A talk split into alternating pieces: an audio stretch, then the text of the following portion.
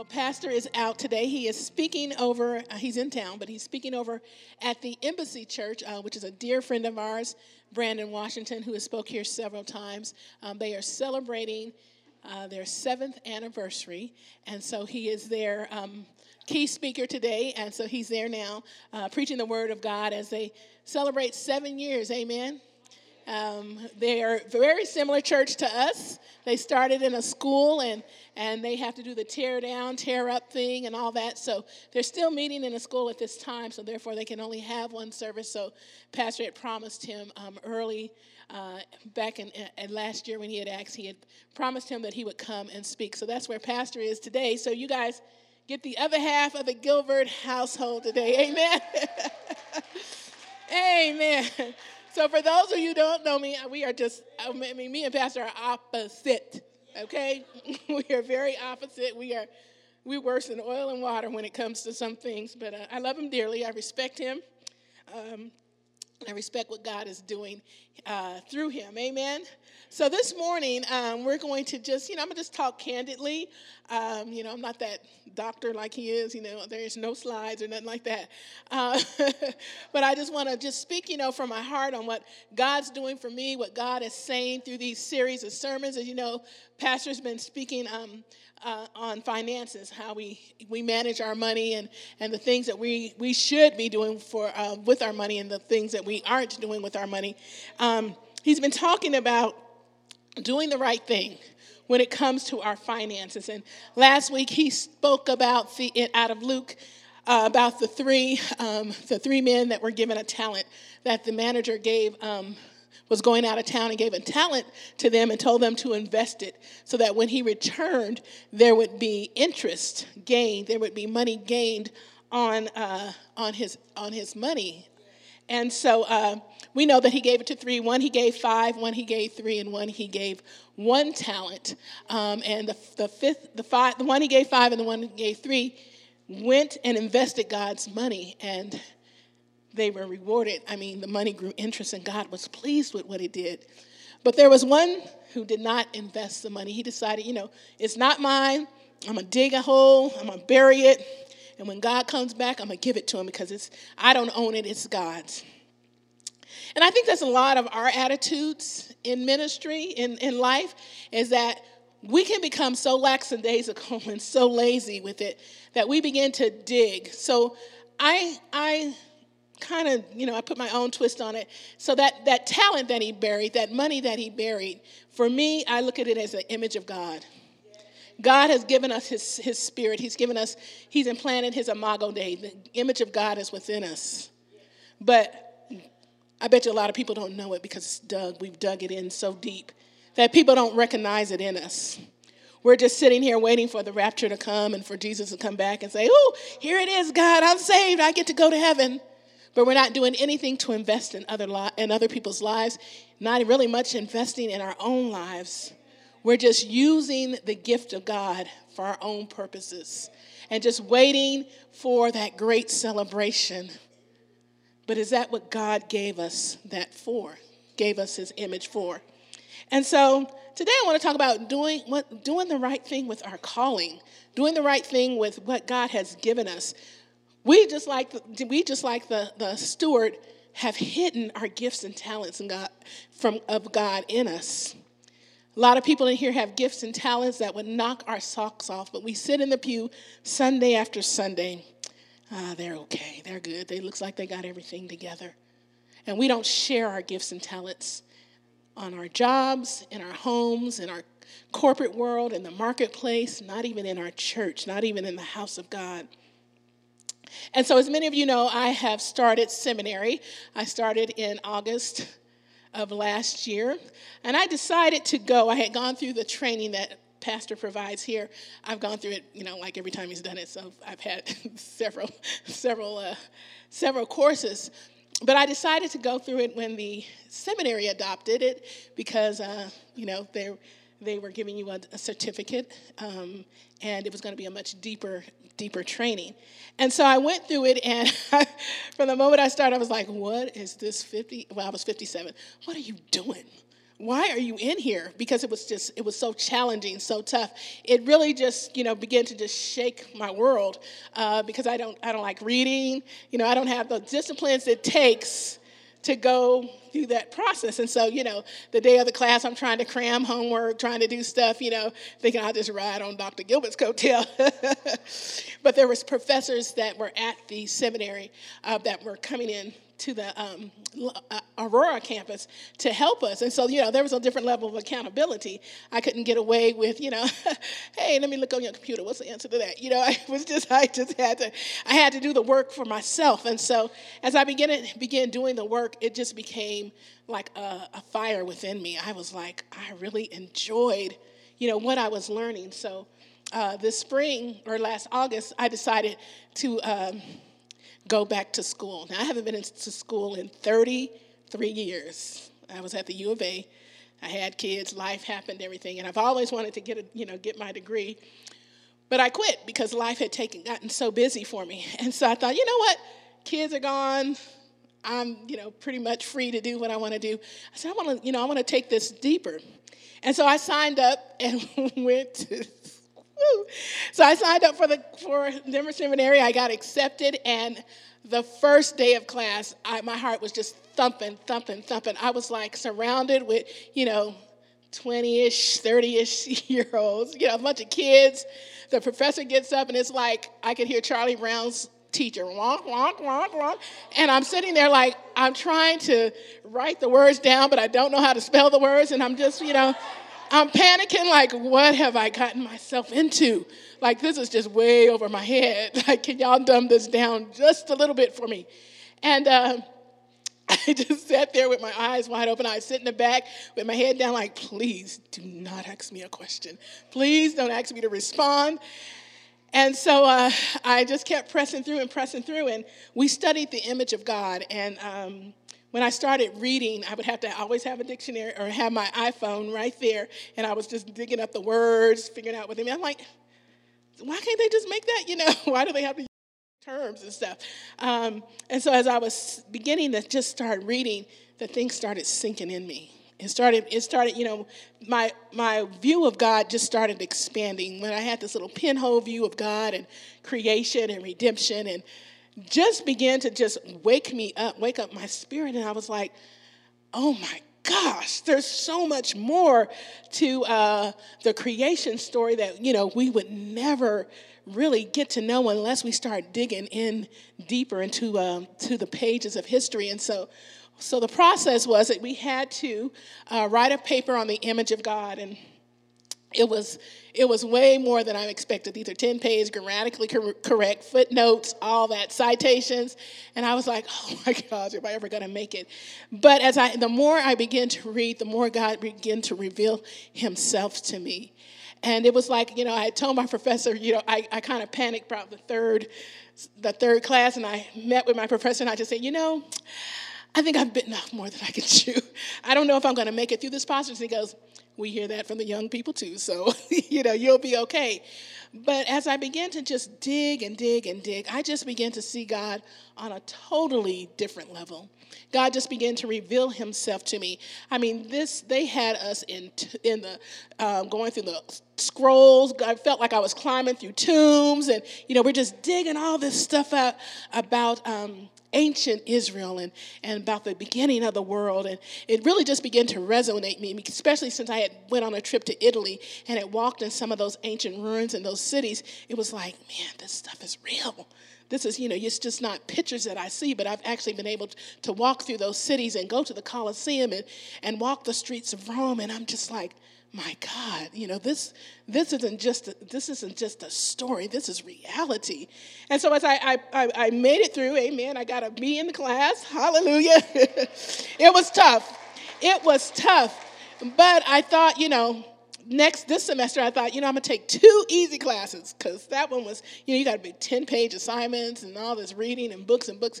So I decided, you know, I really counsel a lot here at the church. I counsel a lot outside of the church, and um, I be I, I'm honest, I be jacking people up. I just be like, just like, they say something, I get an attitude, you know, especially if it's a woman. I'll be like, he did what? You know, and, and I'm just like, you know, you really need to go and get some, some real theological counseling so that you can reflect back what God would have them to do and not what Katani thinks they should do. And so I decided, you know, I'm going to go ahead and um, uh, get my master's in divinity degree. And so uh, I said, but I'm not taking these theological, you have to take the theological classes no matter what. But I thought, you know, I'm just going to take two easy classes this semester and and make my way through. So I took, um, I'm in a, currently in a counseling class, and then I have a mentoring class because every student has to go through the mentoring process. And so uh, the first day I sat in class, I started crying because I was just like, I thought this was going to be easy. I thought this class was, you know, you know, just going to be, you know, a breeze. And uh, everybody said, oh, you know, those are the easy, easy classes. And so I sat in my counseling class on the first day and with a tissue in my hand, crying as she began to explain, you know, what counseling is and, you know, basing it off of scripture and, and basing it off theology. And I'm sitting there like, okay, God, this is the place I need to be. Yeah, I'm going to be able to help people out. And then uh, I went into my mentoring class. Um, and that is, they assign someone to walk alongside you through your seminary process, and it's a formation class. And uh, so, about week three, I'm like, I'm done with this class. Because what they do is that they dig into your character like none other. I mean, they, they like get a sledgehammer and just start breaking the fallow ground of your heart, your mind, your thinking. And I was just like, you know, I like my stuff. That's mine. That's between me and God. Y'all don't need to know that. But what they do is it's like a deep massage of your spirit. And it's like a deep tissue massage. And they just start pushing on my spirit and, and moving stuff and, you know, shuffling stuff and putting a mirror in my face. And I begin to reflect back on what I was. So half the time I, want, I, drive, I drive home crying like, God, I'm just the best, which I am. And so um, it really just began to just just permeate my soul as to, you know, God, this is the place that you have me at. This is a place where you're calling me to so that I can be a better Christian. And so this morning, I want to just share with us, share with everyone, share with you um, what I'm learning, and because I think it is applicable to all of. You know, we we we go to church as youngsters, or you know, maybe we didn't go as, as children, but we learn the biblical stories. We learn the Ten Commandments. We learn right from wrong.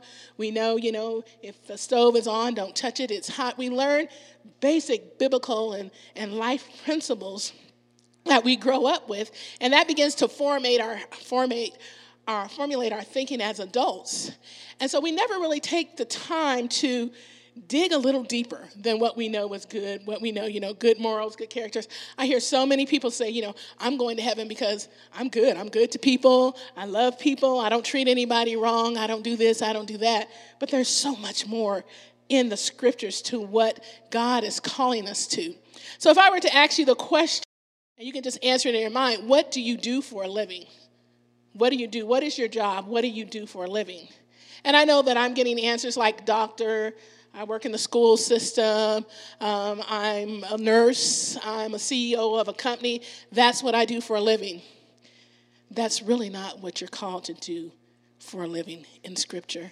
In Scripture, you're called to work. You are definitely called to work, but your job is the garden in which God works in. So we're going to look briefly at um, Scripture and uh, just understand what does it mean? What does theology of calling mean? And how does that how do i apply that? How does that apply in my work vocation in my family in my my ministry? You know what does it mean? Because a lot of times we don't know what our ministry is. I can raise hand you people would raise hands and say i don't know what god is calling me to do. But I can guarantee you it is linked to what your passions are and what, what God is calling you to do. So part of the part of the thing I had to do in seminary uh, was write a paper on it, which I waited till the ninth hour to write.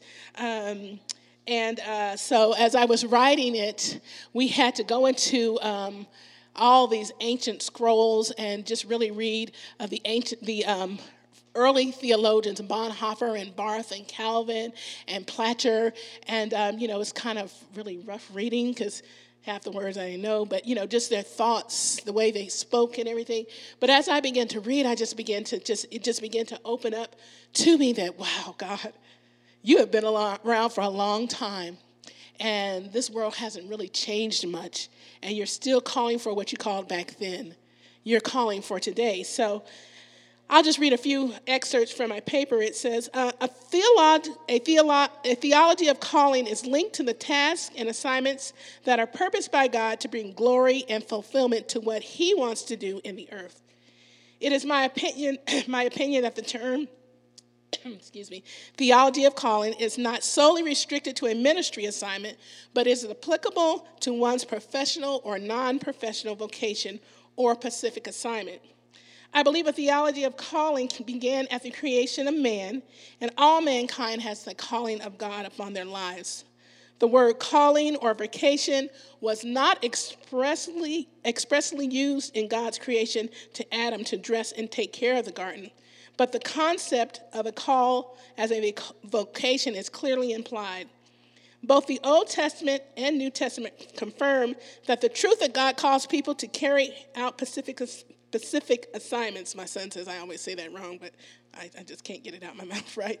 In the Old Testament, we see Abraham being called to be a blessing to the world, while Moses was called to deliver God's people. In the New Testament, we find Peter being called as a vessel of the Holy Spirit's witness. And while Paul's calling was to witness to the Gentiles. So, this theology of calling um, can be specific assignments. These gentlemen had specific assignments from God to do certain things. But that's not, they didn't just get saved, receive the Imago Dei, and then just became these great men of God. There was a process in which they had to go through. If you look at Paul, you look at Peter, you look at, you know, Paul was the one that was crucifying Christians, putting them to death. He was doing everything against God. But then when God called him, God took that trajectory of his life and used it for his good. So I want you to know that everything that you are doing, the trials, the tribulations, the sufferings, and everything you are doing is because God is trying to get you to the place of your calling. So when we look at Genesis uh, chapter 1 and 26, um, uh, chapter 1 and 26 talks about uh, the narration of creation, but chapter 2 and 15, it reads The Lord took the man and put him in the Garden of Eden to work it and keep it. So, my big ideal today is Is your calling aligned with God's purpose? If you were to ask, I've asked you, if you were, you know, what, what is your, what is your, what do you do for uh, your job? What, what are you doing? What do you do for a living? We all respond to what we do as a job. The monetary, the, the assignment that gives us a monetary check every week or bi-weekly. We talk about our jobs and our vocations and put them before we put God. I am this. I went to school to do that. I do this. I do that. But God is saying in creation, before I released you into your mother's room, I called you. You came with a specific assignment to do what, I, what, I, what I've called you to do, to be a minister. Now, your calling, your schooling, your job, that is beautiful. Praise God that you are doing that. But when we look at callings and giftings, we tend to label them. So if someone's a CEO, someone's running their own business corporation, someone started a Fortune 500 company, you know, we're like, wow, you know, we elevate them. We elevate them and we think of them more highly than we ought. We, we put them above, like they are really doing, they're really having impact on the world. But then you have that, that stay at home mom. You have a janitor, you have a, a, gardener, you have people who do bus, you know, drive buses and everything. And we think, uh, you know, yeah, okay. You know, and we, we kind of demean what they're doing. But when God looks at it, God sees it as equal. God sees it. That mother that's staying home with those children and raising those children, she needs to be making the salary of the CEO because she, her job, her work is at, at home, formating her, ki- her children, teaching her children, pouring into her kids, which is just as a high a call as the CEO. So when we look at our vocations, you know, oftentimes we think, well, you know, I really don't, I never got trained in this or I didn't do that. Your life is your training and everything that you do, whether you're a mom, whether you're a Fortune 500 work for a Fortune 500 company, they are all part of God's plan. They are all God's calling.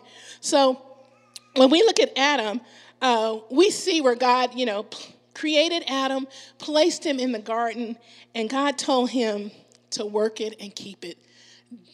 Adam had a job before he even got up you know, got out of the dirt. He was like, this God said, this is what you're going to do.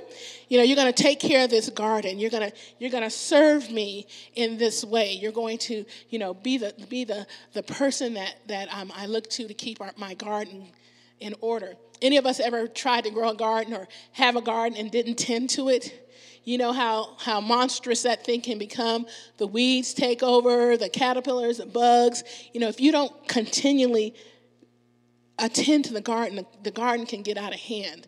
Life can get out of hand. And I think a lot of our gardens have become out of hand. I know for me, mine, um, I'm, I'm de-weeding through seminary and some other things. But, you know, we have to constantly do a self-check on ourselves and make sure that we are doing what God has called us to do. So for us to be made in God's image, for us to be made in God's image is the most foundational thing, the most fundamental thing about us as human beings. The irreducible factor of who we are is not an add on, it, or does not define us. It is just who we are. The image of God that is in us is the most fundamental be, part of our being. I might be a doctor, I might be a lawyer, I might be a pastor, but before all of that, before I answer, I work at such and so, I am a child of God. I carry the Imago Dei within me. And so, so many times, though, we get that thing reversed. And we think, this is what I've done, you know, and we pull out our accolades, our degrees, or we, you know, we want people to see us, well, what we've done for ourselves, what we've accomplished, and not see the finished work of God that is in us as Christians. So if we're made in the image, um, in his image, then our vocations should reflect the image of God. And by that I mean, when we go to work tomorrow, when you go to work, you're not just going to work to go to work to get a check, but that's how we live work, go home, get up the next morning. We live in this repetitive cycle.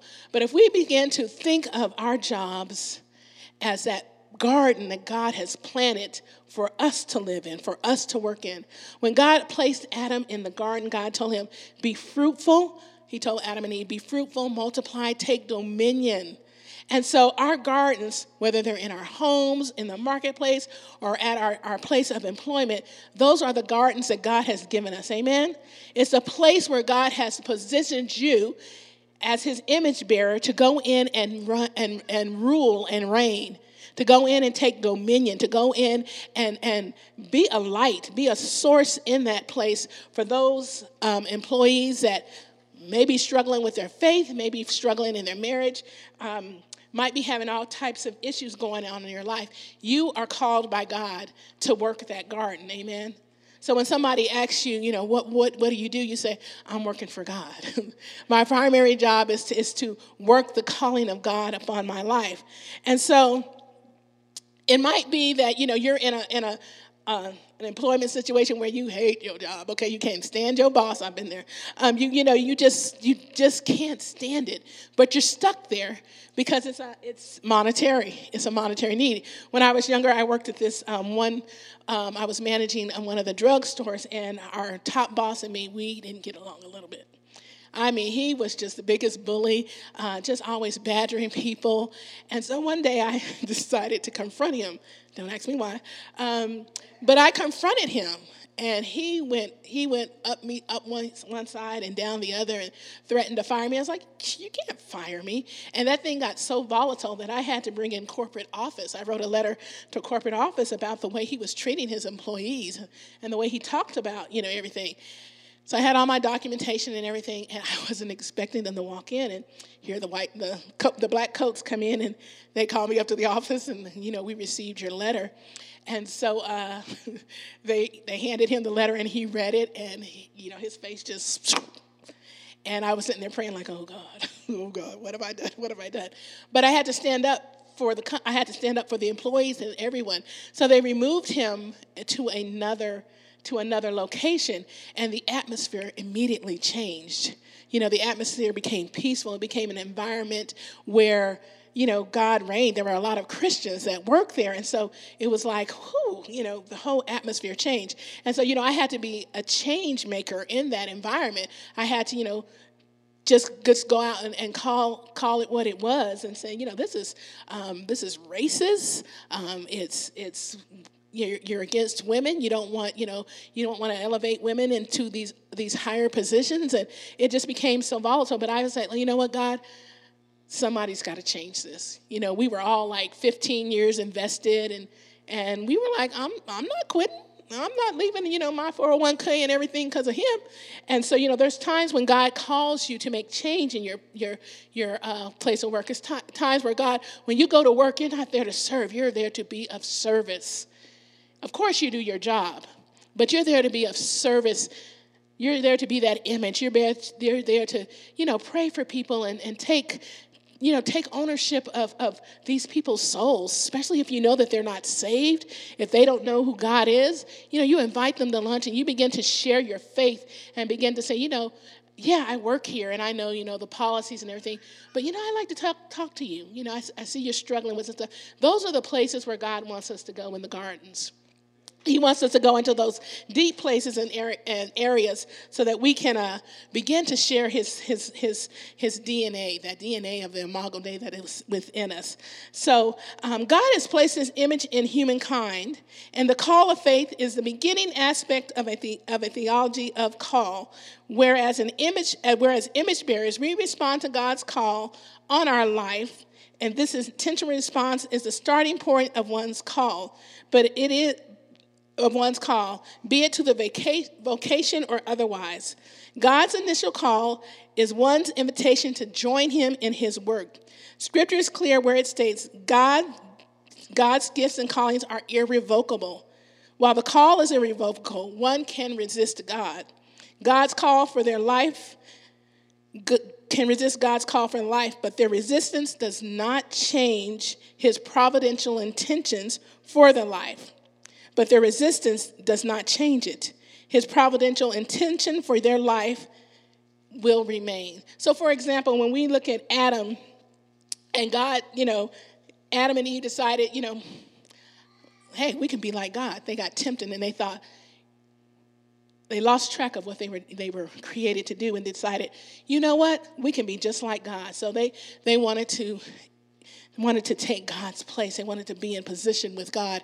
And so they ended up sinning, and the fall came, and we all know that God put them out of the garden. Adam got fired, straight up. Adam was fired from his job, and God placed them out of the garden because of the sin that they had brought into his presence. But, God, but Adam's job did not change. Not one bit. The call on his life did not change. It was just more difficult for him to toil the earth. It was more difficult for him to produce the fruit. But God designed him as a person that would would uh, create, you know, beautiful gardens. That he was the beginning of, of the foundation of the earth, and he was to spread out and rule and reign over the whole earth. But Adam decided he's going to do what he wants to do, like many of us decide when we blatantly hear God's laws, but we think, let me see if I can sneak through this back door. So Adam was fired.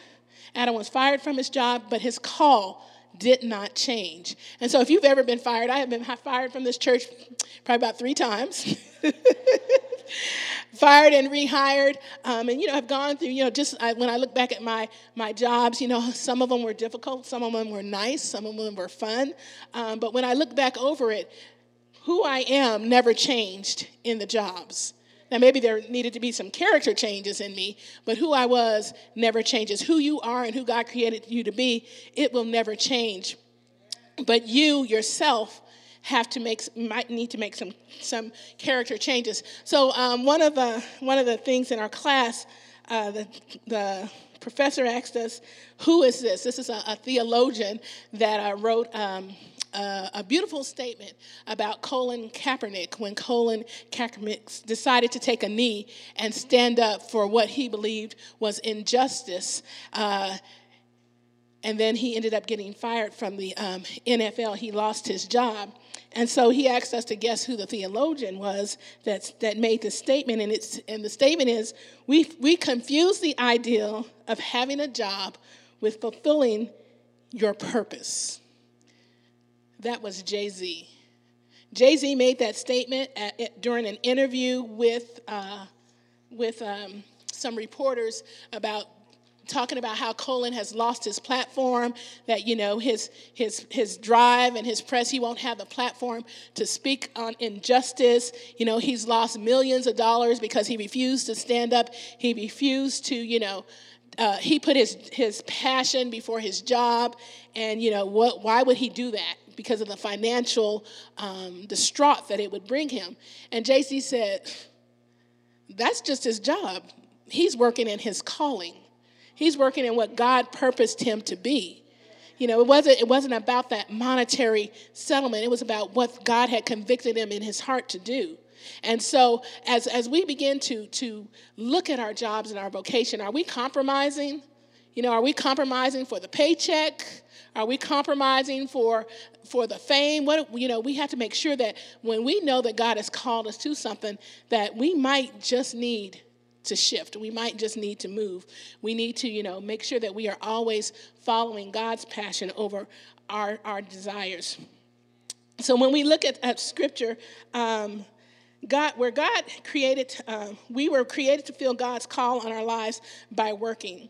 Man's purpose is to provide spiritual service as the carefully selected word in Genesis 2:15 it means we are to our, our job is to set rest um, in the garden and to work it and to take care of it. So, whatever work we did was therefore described as services to God. And so, in our jobs, in our gardens, that we are supposed to go in and we're supposed to set a place of rest, a place where the Holy Spirit can come. You know how God used to come into the garden and speak with Adam and Eve. He found rest there. We're supposed to make our gardens a rest. We're supposed to work it. We're supposed to take care of it. We are there to serve God's people through God's heart. And so the fall, I believe the fall has just obscured our view of what work is. You know, we, we think of work as, or we think of ourselves as that fallen man uh, because Adam and Eve disobeyed God. Now we're, we're, we work under the curse of sin, and, you know, we just got to go out and we got to work hard to get our money. We got to sweat to get everything we need and everything we want, when God is simply saying, I redeemed all of that. I corrected all of that. When He sent His Son Jesus down as our Redeemer, as our Lord and our Savior, all of that was corrected. And so we live a life under the fall instead of living life in the hope of what God has in store for us and what He already corrected. God wants us to live like Genesis 1, pre fall, before where everything was in order, everything was aligned, everything was filtered through God's heart and through God's design, and where man was flourishing. God says, You can do that today in your own gardens. You'll be able to do that as you follow the principles of God in your life. So um, when we have our when, when we are working, we have to realize that Adam did get removed from his job. See, a vocation is portable. The call is portable. Whatever you've done, maybe you've been fired, maybe you, you know, your term is ended, maybe your contract is ended. That doesn't mean that you're going to leave your degree sitting on the table and go look for another job. That doesn't mean that, you know, those years spent in college are going to waste. But your vocations are portable. Um, vocations can be faithfully pursued even if they get significantly repackaged in different roles uh, and different tasks. So as you're as you're on the trajectory of what has God called me to do, just know that your vacation is portable and everything that you have done in life counts. When we first started the ministry, I was I was everything. Like I said, I was, you know, janitor, secretary, accounting. I did, you know, there was just so much to be do, much to be done, and I had a lot of roles. And so even today, now that I, you know, we've grown and there's other people that, that can carry those tasks. Even today, if I pull up to the parking lot and I see a piece of paper, I'm gonna stop and pick it up. If I go into the bathroom and it's dirty, I'm gonna open up the janitor's closet and take care of it because it's not about me. It's not about it's not about you know those things like oh we have somebody to do those tasks no you saw it you do it you clean it up you pick it up because to me this is god's house amen this is a place where God resides, and I take pride in making sure that God's house is in order. That you know everything. You know, people will walk. You know, people will see trash, and you know, sometimes I'll just sit in the parking lot. Did they not see the trash? You know, and I'll go right over by them and pick it up like, I'm taking care of God's kingdom. Clink, you know, throw it away because that's what God calls us to do. He doesn't want us to get, you know, all lofty like, oh, I'm just too good to do that. I will never be too good to go and scrub a toilet. I will never be able, I will never be good to not serve the people because God has, has taught me through my years how to serve people, how to be humble, and then have to get up, you know, and if I have if he calls me to get up and speak, then I can be speaking. I can be humble in my speaking because I don't ever want to think that I've attained anything. It is the Spirit of God that is within me. It is the Spirit of God that is within you that elevates us to positions. And so, as you, if you're on your job and you think, "Oh, that's, I'm not filing nothing. I, I'm past the filing stage," go in there and file the papers. Go in there and just do things. Go in there and be a servant to the company because that's what gets the eye of God. That's what gets the eye of the manager is that this person is committed. This person is humble. So God, God will call people to specific tasks. We can see throughout Scripture where He has called um, men that did great things, such as Moses. Moses was born. Um, and when Moses was born, he was put in a river. He was adopted, and he became the stepson of Pharaoh. Moses did not see the end. Moses was living fat in the palace. Moses was, you know, he was, but he was at the same time, he was seeing his people being afflicted. But God took Moses from the palace. Then he became a fugitive. Then he was a shepherd. And then when God was ready for the call, God spoke to him and said, All that you've done in life, all that I've taken through this life is for this moment. You're the one I've chosen to go and free my people. So, you know, it, it, you never know what God has for us. There's some Moses in here, there's some Davids in here, there's shepherds. You know, you're out there David was in, in, the, in watching the sheep and having to fight lions and bears, and he was working that slingshot, never knowing that the call of God on his life was to take down Goliath. So whatever you're doing in life, don't don't belittle it to think that it really has nothing to do with anything, because if you are walking in the Imago Dei in the presence of God, God is going to pull that out of you. God's going to release that, and you're going to find yourself being elevated to the place where God can use you and where people will be blessed by what you by your obedience. So also in our vocation, there's integrity, vocational integrity. And I'm not gonna lie, there's been some jobs that I just clowned on, okay? You know, you just clock in, you socialize, and you know, you doing everything. Then at the ninth hour, you go in and try and cram all your work in. Um, that was me. I was, you know, there were some jobs I was just like, oh, this is really, I can do this in my sleep. But God calls us to have vocational integrity. Um, when we are following our vocations and callings in ways that are true to God and how God made us, there's integrity there. So when you walk into your job and you know you clock it in, you clock in on time, but you really don't start work till 30 minutes later after you done made your rounds and got your coffee and, you know, did all your thing, went on Facebook, you know, doing all those things. That's not integrity, people. Amen. And I know y'all do it because I do it too. That's not integrity. You are on somebody's time clock. But we do everything that we want. But God's calling us to be, to, you know, when we're carrying his image, he says, I want you to walk in integrity. I want you to be the, the example. And so God calls his people to establish um, his identity in us, that we are, uh, we are a reflection of him. And when others see us, and they see us sloughing off at the job, but then we're going to go over and try and witness to them and talk about the goodness of Jesus when you've been on the phone gossiping with your girlfriend about something and they didn't overheard it, but then all of a sudden you get this, you know, oh, let me just help you. You've already, you know, you've already voided your voice. You've voided the voice of God because you're not walking in integrity. So it's important for us to walk in integrity on our job because uh, our vocation uh, must carry integrity. And then our vocation must, must be sustainable. We have to be um, sustainable in um, our relationship with God. Um, even if God moves you, whether it's across country, whether it's a new vacation or new vocation or a new assignment that has he has for you, you have walked in integrity and it's sustainable. The things of God are sustainable in your life. The grace of God is walking with you, and you can walk in there with sustainability, knowing that God's process is. Uh, is working in you.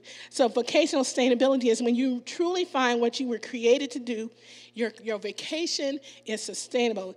If it changes shape, if it changes direction, whatever it does, it's sustainable in you. So, with that said, as we look at the call of God on our lives um, and the call that God has for his people, and that's you and I, that we have to, to dig some things out of us, dig, dig some things out of us, that buried treasure of the Imago Dei that we've put all our issues and problems and sins up on top of that. It's so buried so deep within us that people might not even know that we have a relationship with Christ, that we are Christians. But God is calling for his people to do it in Romans 12, 1 and 2. He says, I need to renew your mind. I need to renew your mind. I need to, to transform your life so that you can, can worship me, that you can be that vehicle, that you can be that, that person that, that people come to, that people know and people see God. People want to know how are you making it. People people are just drawn to you because of the imago Dei that is in within us. So your call is not exhausted. We are living in the middle of the fall and the redemption. So in our framework and our thinking, we often think of work and the money that it gives, and then we put our families in there and we put all this stuff in between it, and then God is on the bottom of it. God is on the bottom. And what we need to do is that we need to put God first. Amen. He is the sustainer of our soul. He is our monetary. He is the one that gave us the ability to know Him, to have an intimate relationship with Him. God's working for us, but are we working for God? I was telling first service this morning, I said, you know, if I were God and I, you know, if I get tired of y'all, I'd be like, you know what, I ain't working today. Figure out how y'all gonna breathe, because I'm tired. I'm tired. You know, if God just said, you know what, um, I'm, I'm, I'm turning everybody into blinded eyes today. Figure out how you're to do it. Figure out how you're going to hear today. Figure out how you're going to live today. But God is continually at work because of the love that He has for us. I mean, even going to Calvary, dying on that cross for our sins, and we still are just as trifling as we want to be. It's just crazy. Sometimes I'm doing stuff and I'm like, why are you doing this? That's not God. Why, you know, why, why do you continue to play with God like that? I said, he gonna take one day, you know, like back in the day, I said, I, am surprised that I'm standing here today. I'm surprised God he just said, boop, you done. you know, because we just we just take it for granted. We take the Imago Dei for granted, and the Imago Dei is the foundation of our souls. It is our life. It is what, what moves us. What, it is our being. And so, as we learn um, to really respect the calls that God has given given us, no matter what it is, no matter what level it sits on. God wants his Imago Dei to shine through us, that we are here to serve our jobs, our homes, the marketplace, and even in this church. You know, we look around and we're always asking people, can you help with this? You know, we're always trying to recruit volunteers and just just because of life, we come in here and we just sit and we just want a word. I'm just, you know, I'm just here to get a word. I'm here to do this. I'm here to do that.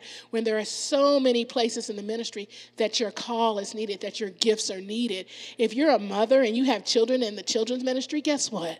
You're called to work in the children's ministry. Not every day, but it is your duty as a mother to go back and make sure that your kids are seeing you with them and that you are teaching them the word of God. When I was here, another, that was another one of my jobs. I was children's pastor for a while, you know, and I was I didn't mind it because I wanted to be there with the kids. I wanted them to see um, an adult that, that loved God and was teaching them the scriptures and teaching them the verses. Because I don't want them to grow up, you know, knowing it and have a bunch of head knowledge but not have a heart knowledge of it. You know so it's important for us to get busy in ministry and to be able to grow this church to what god has called it to be. And we can't do that sitting here and just receiving but we've got to get up and we've got to serve in our church and serve in our community. We got to we got to turn that thing around. We've got to flip it around and understand what god has called us to be. So how do we get back there? How do you know you sit there and you say oh okay well how do i get back there and it's first just knowing that you are not that that sinner. You are not that person but that you are redeemed. Start living your life in genesis 1 before the fall knowing that i have power. I have dominion. I'm here to multiply. I'm here to to uh, to give god everything. I'm here to be fruitful. Am i being fruitful is my fruit going outside of my house, out of my bank account, out of what I need? What am I doing for God? And God says, let that imago Dei that I put in you be first, be the representative, and watch what he does to us. Amen. God bless you. Amen.